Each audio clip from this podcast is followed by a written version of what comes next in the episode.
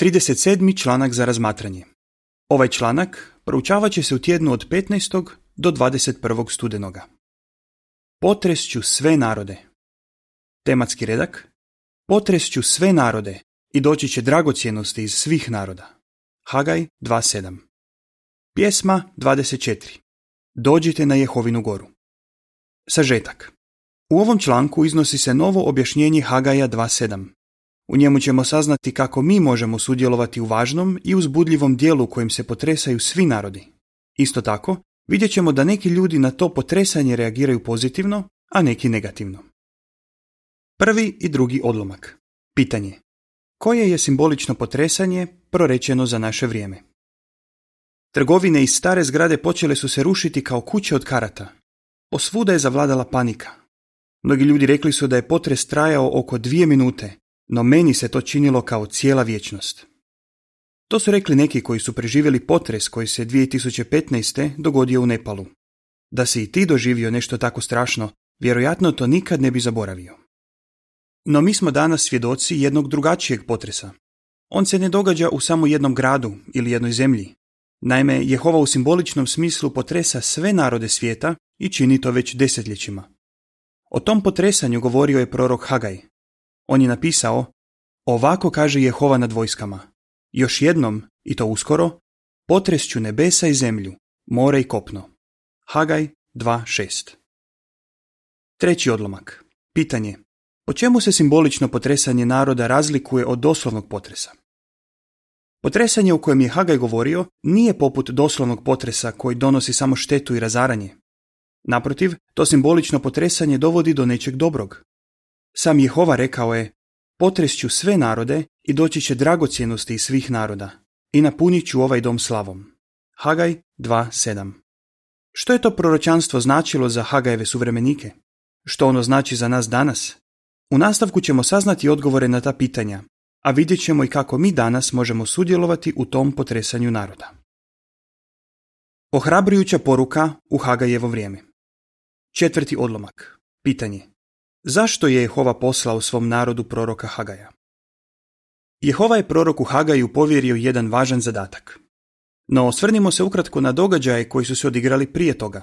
Hagaj je vjerojatno bio među židovima koji su se 537. prije nove ere vratili u Jeruzalem iz izgnanstva u Babilonu. Ubrzo nakon što su se vratili u grad, ti su vjerni Boži sluge položili temelj Jehovinog doma, odnosno hrama. No nedugo zatim stvari su krenule nizbrdo. Židovi su se obeshrabrili te su prestali graditi hram jer su se suočili s protivljenjem neprijatelja. Zato je Jehova, 520. prije nove ere, poslao Hagaja da potakne židove da revno prionu na posao i dovrše hram. U bilješci stoji Znamo da je Hagaj uspješno izvršio zadatak koji mu je Jehova povjerio jer je 515. prije nove ere hram bio dovršen. Kraj bilješke. Peti odlomak. Pitanje. Zašto možemo biti uvjereni da je Hagajeva poruka ohrabrila Boži narod? Hagajeva poruka trebala je židovima ojačati vjeru u Jehovu. Prorok je obeshrabrenim židovima odvažno prenio ove riječi. Budite jaki, svi vi koji živite u ovoj zemlji, kaže Jehova, i prionite na posao. Jer ja sam s vama, kaže Jehova nad vojskama. Hagaj 2.4 Izraz Jehova nad vojskama sigurno ih je ohrabrio i utješio. Jehova zapovjeda ogromnom vojskom anđela i zato su se židovi trebali uzdati u njega da bi uspješno završili posao koji su započeli. Šesti odlomak. Pitanje. Do čega je trebalo dovesti potresanje koje je prorekao Hagaj? Jehova je poslao Hagaja da kaže židovima da će on potresti sve narode. Taj poruka ojačala židove koji su se obeshrabrili i prestali graditi hram. Ona je pokazala da će Jehova potresti Perziju, svjetsku silu po čijom su vlašću bili mnogi narodi. Koje su trebale biti posljedice tog potresanja? Kao prvo, Boži sluge trebali su dovršiti gradnju hrama.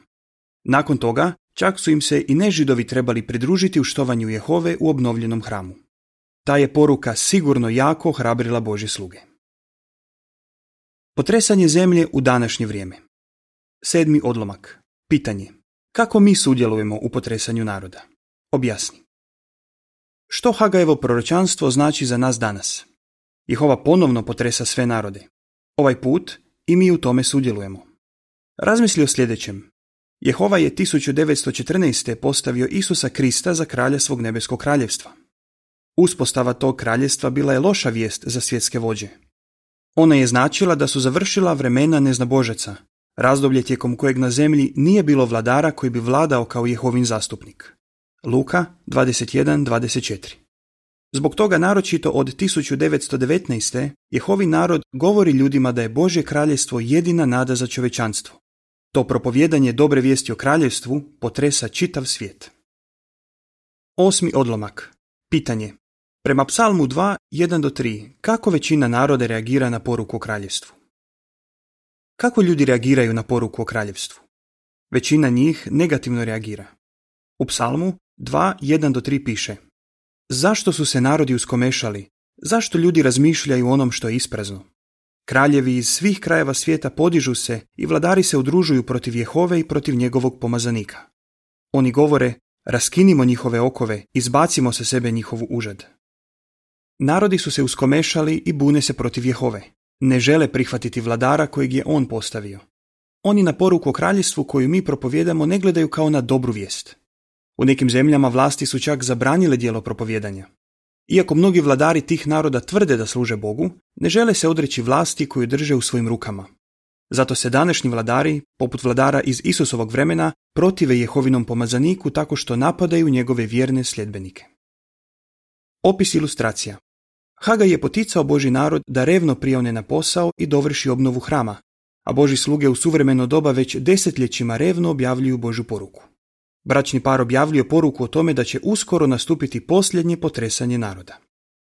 Tekst uz ilustracije glasi Sudjeluješ li u punoj mjeri u propovjedanju poruke koja, simbolično govoreći, potresa zemlju? Deveti odlomak. Pitanje. Kako Jehova nastoji pomoći svim narodima? Kao što smo vidjeli, narodi odbacuju vijest o kraljestvu. No kako im Jehova nastoji pomoći? Odgovor nalazimo u psalmu 2, 10 do 12. Ondje piše Kraljevi, postupite razborito. Prihvatite ukor zemaljski suci. Služite Jehovi sa strahom, radujte se puni strahopoštovanja. Iskazujte poštovanje sinu da se Bog ne razgnjevi i da ne poginete na svom putu jer Boži gnjev može brzo planuti. Sretni su svi koji kod Boga traže utočište. Jehova je toliko dobar da tim protivnicima daje vremena da ipak donesu ispravnu odluku. Oni se još uvijek mogu predomisliti i prihvatiti Jehovino kraljestvo. No za to imaju još vrlo malo vremena. Mi živimo u posljednjim danima ovog starog svijeta. Sada je važnije nego ikad da ljudi što prije upoznaju istinu i donesu ispravnu odluku. Pozitivna reakcija na potresanje naroda. Deseti odlomak. Pitanje. Koja je pozitivna posljedica potresanja naroda opisana u Hagaju 2, 7 do 9? Neki ljudi pozitivno reagiraju na potresanje naroda koje je Hagaj prorekao. On je rekao da će zbog tog potresanja doći dragocjenosti, odnosno ljudi iskrena srca iz svih naroda i štovati Jehovu. Izaija i Mihej prorekli su slične događaje i rekli su da će se oni odvijati u posljednjim danima. U bilješci stoji, ovo je novo objašnjenje. Prije je bilo rečeno da osobe iskrena srca ne počinju služiti Jehovi zbog potresanja svih naroda. Vidi članak Pitanja čitatelja koji je objavljen u Stražarskoj kuli od 15. svibnja 2006. Kraj bilješke. U Hagaju 2, 7 do 9 piše Potresću sve narode i doći će dragocjenosti iz svih naroda i napunit ću ovaj dom slavom, kaže Jehova nad vojskama. Srebro je moje i zlato je moje, kaže Jehova nad vojskama. Slava ovog doma bit će veća od slave onog prvog, kaže Jehova nad vojskama. I na ovom ću vam mjestu dati mir, kaže Jehova nad vojskama. 11. odlomak. Pitanje. Kako je jedan brat reagirao kad je prvi put čuo vijest o kraljevstvu? Poruka koja, simbolično govoreći, potresa zemlju, ostavila je dubog dojam na brata Kena, koji služi u našem glavnom sjedištu. On se još uvijek živo sjeća kako je prije nekih 40 godina prvi put čuo dobru vijest o kraljestvu. Ken kaže, kad sam prvi put čuo istinu iz Božje riječi i saznao da živimo u posljednjim danima ovog zlog svijeta, jako sam se obradovao. Shvatio sam da su u ovom svijetu dani odbrojeni. Bilo mi je jasno da ne smijem biti dio svijeta i da moram čvrsto stati na Jehovinu stranu ako želim steći Božju naklonost i dobiti vječni život. Molio sam se Jehovi te sam bez odlaganja poduzeo potrebne korake. Prestao sam podupirati ovaj svijet i pronašao sam sigurnost u Božem kraljestvu, koje ništa ne može uzdrmati. 12. odlomak. Pitanje. Kako se u ovim posljednjim danima Jehovin duhovni hram napunio slavom? Sasvim je jasno da Jehova blagoslivlja svoj narod. U ovim posljednjim danima sve više i više raste broj njegovih slugu. Godine 1914. bilo nas je svega nekoliko tisuća. Danas ima preko 8 milijuna nas koji revno služimo Bogu, a još milijuni drugih ljudi zajedno s nama svake godine obilježavaju Kristovu smrt. Na taj se način zemaljska dvorišta Jehovinog duhovnog hrama, simboličnog hrama koji nam omogućava da štujemo Jehovu na ispravan način, pune dragocjenostima iz svih naroda. Slavljenju Jehovinog imena doprinose i promjene koje čine ti pojedinci dok se trude obući novu osobnost. 13. odlomak. Pitanje. Koja se još proročanstva ispunjavaju u današnje vrijeme? Na taj uzbudljiv razvoj događaja ukazala su i neka druga proročanstva, kao što je ono zapisano u 60. poglavlju Izaije. U 22. redku tog poglavlja piše Od maloga će postati tisuća i od neznatnoga sila narod.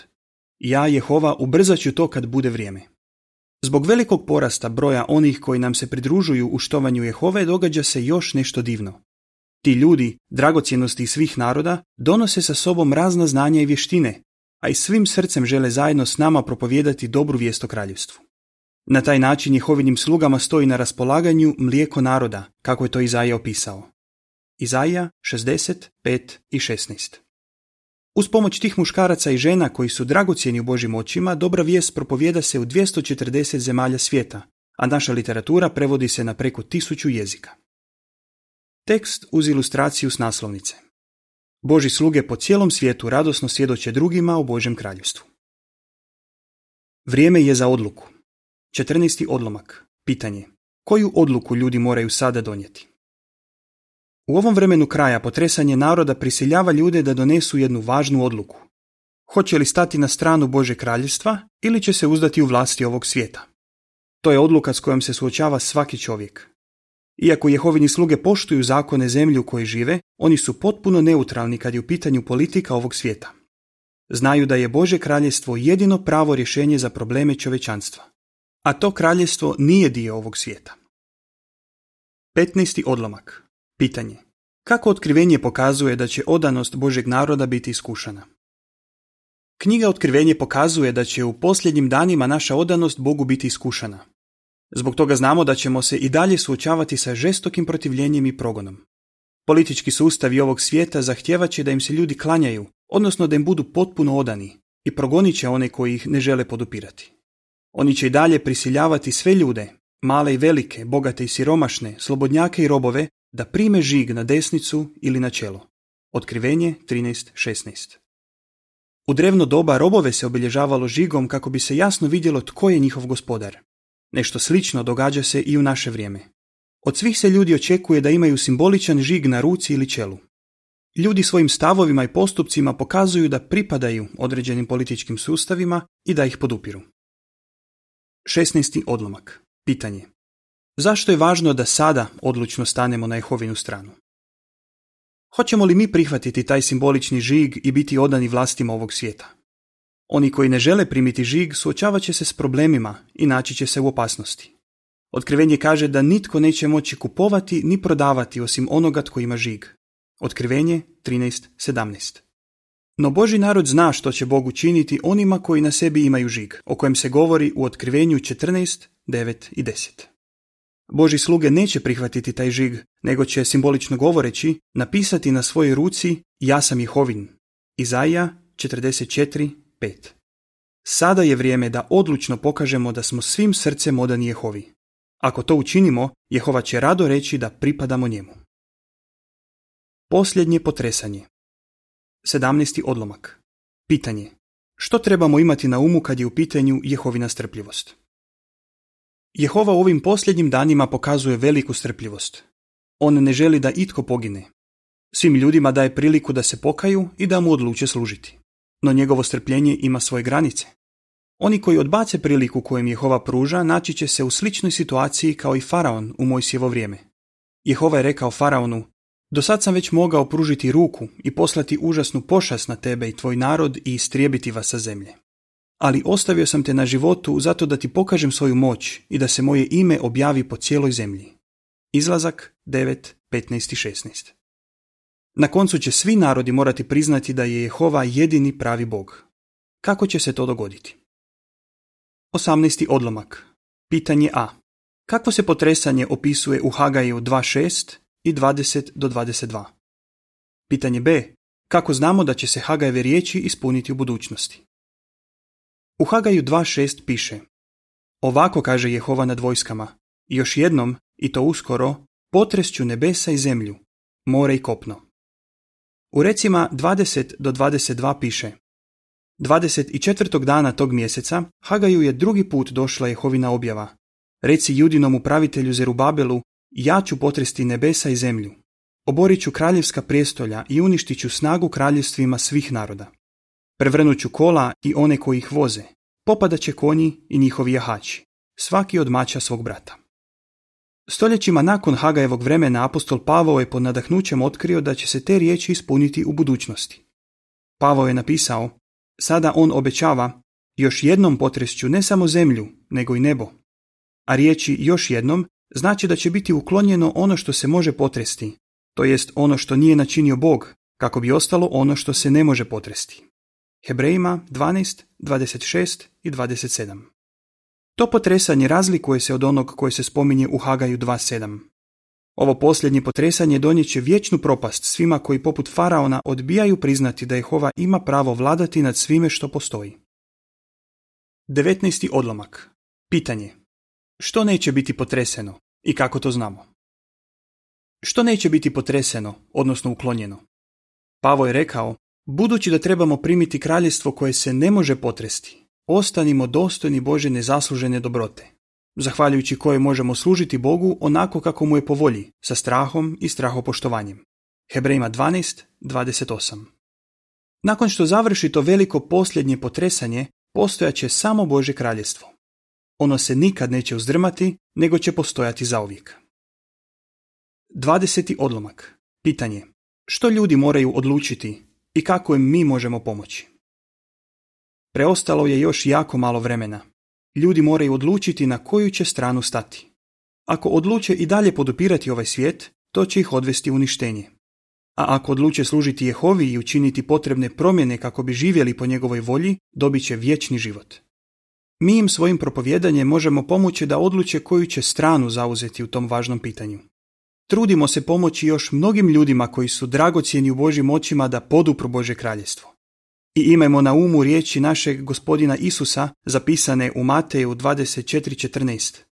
Ova dobra vijest o kraljestvu propovjedat će se po cijelom svijetu kako bi je čuli svi narodi i tada će doći kraj. Što si o potresanju naroda naučio iz sljedećih biblijskih redaka? Psalam 2, 1 do 3, Hagaj 2, 7 do 9, Hagaj 2, 20 do 22. Pjesma 40. Kome pripadamo? Kraj članka.